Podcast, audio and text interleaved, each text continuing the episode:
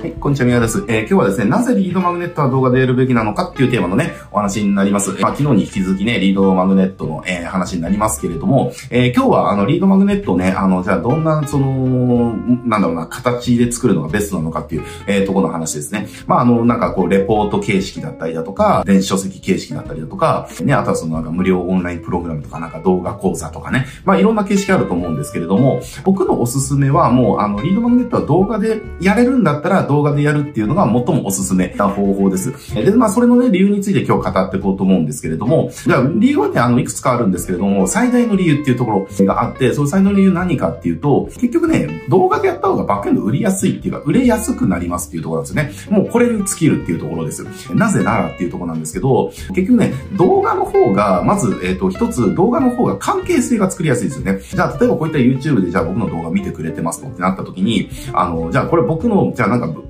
メルマガとかね、ブログ記事とかそういう、まあ、テキスト系のやつですよね。えー、で、えー、かん、そのテキストを通じて僕のメッセージを知るのと、あとは動画を通じて僕のメッセージを知るのだと、あの、全然僕との距離感が多分ね、違うと思うんですよ。動画の方が距離感近いはずなんですよね。えー、だ例えばじゃあ表情もわかるし、声もわかるし、顔もわかるし、いろんなことがやっぱり動画の方が、売り手っていうのかな、売り手のことが動画の方がよりわかりますよねって話なんですね。同じことをテキストで書いて、動画で喋ってたとしても、情報量がそもそも違うじゃないですか。やっぱ人が見え、人が見れ、見えてるっていう段階でね、えー、全然違うわけですよ。なので、えー、そうした意味で、ね、関係性っていうのは動画の方がやっぱり圧倒的に作りやすいっていうところがあるから、で、当然関係性が作れた方がバックエンドは売りやすいわけですよねっていう。だから、バックエンドをよりこう売ろうと思うんであれば、リードマグネットはやっぱり僕は動画一択かなっていうふうに思いますね。あの、これ動画じゃなきゃダメっていうわけじゃないですよ。あの、別に電子書籍形式のものでも全然 OK なんだけれども、なんだけれども、よりバックエンドを売りやすくしようと思ったら、まあ動画一択だよねっていう、えー、感じですね。だから、あの、例えばじゃあ、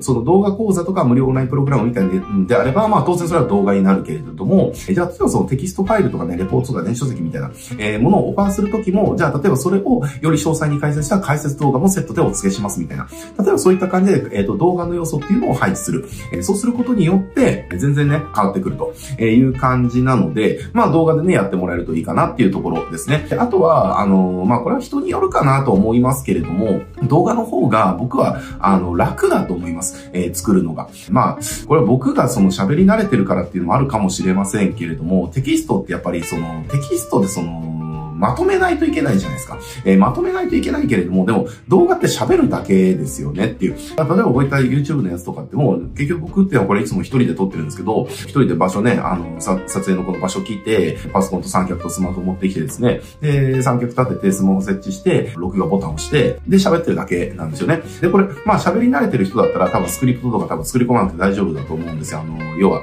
何を喋ってるかの、そのなんか構成表ぐらいだけ作っとけば、別にそれのテーマに沿って、めちゃくちゃ喋れると思うんですよねっていう。例えばね、僕の今日のその、じゃあ動画のこのスクリプトって4行しか書いてない。4行っていうか何文字だろう。30文字ぐらい書いてないんですよ。これ、あこの動画のスクリプト30文字ぐらいしか書いてないんですよね。だから喋り慣れてる人であれば、そういう感じで、あの、サクッと作れるものなのでね。なので、動画の方が、まあ、こまあ、その、スピードが速いかなっていうところもあります。なので、まあね、いろんな理由はあるんですけれども、まずそもそもそもやっぱり関係性が作れるからバックエンドが売りやすいっていうところもあるし、あとはね、その、スピードですよね。なんかね、こう、ウェブでじゃあ FB 作ってなんかしようってなった時に、そのリードマグネットのなんか、中身が作れないとか、中身がやたら時間がかかっちゃうみたいな人すごく多いんですよ。で、それなんで時間かかるかって言ったら、そのなんか、PDF で30ページぐらいまとめようとするからすごい時間がかかって、まあそうなっちゃうとやっぱりなんだろうな、マーケティングってやっぱりそのスピードって結構大事だから、じゃあその作ってる間の時間めちゃくちゃもったいなくねみたいなのがあるわけですね。だし、それを作ったとしても、それが当たるかどうかってわかんないじゃないですか。であれば動画であれば別に1時間ぐらい、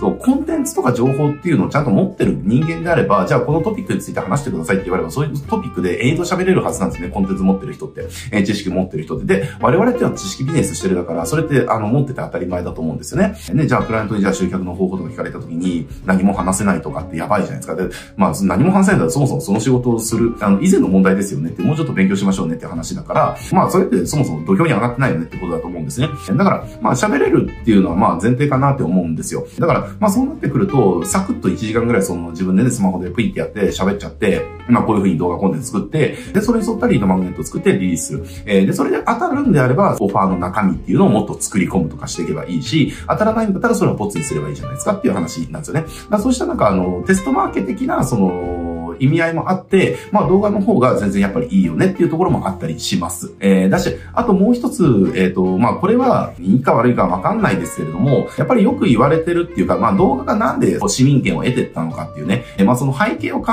えたときに、えー、まあ動画の方がいいよねっていうところあるんだけれども、今、現代人って、その書き言葉から意味を理解する能力が極端に、えっ、ー、と、弱くなってるっていうのがあるんですよね。だから、その、例えば本とか読んだ時に、まあもちろん読めるわけですよね。その、自分が知ってる言語で書かれてれば、ね、日本人であれば日本語で書かれたり、本は読める。本は読めるけれども、要は、読解できないっていう、そう、書き言葉を読解できないっていうのが、えー、現代人のその、すごく弱まってる能力なんですよね。なので、そういった人たちって、そのテキストで見るよりも、話し言葉の動画ですよね。動画で話し言葉で、えっ、ー、と、聞いた方が頭の中に入ってくるんですよ。なので、情報のその取りやすさっていうのかな、その情報の理解のしやすさっていうのは、現代人って動画の方が、まあ、話し言葉の方が理解しやすい人っていうのがどんどん増えてきてる。まあ、これが要は動画が受け入れられてきた背景の一種にあるみたいなね。で、さらにそれがもっとクイックになってきて、まあ、そのショート動画みたいな風にどんどんなってきててるっていうね。えーまあ背景があると。なのでね、そういった感じがあるから、まあいろんな理由があるんだけれども、やっぱりどういう側面で考えても、まあ動画の方が、まあ優位性があるよねっていうのが、僕もリードマグネットとかね、自分のところでいろいろやってきたりとか、お客さんのやつをいろいろ見てきたけれども、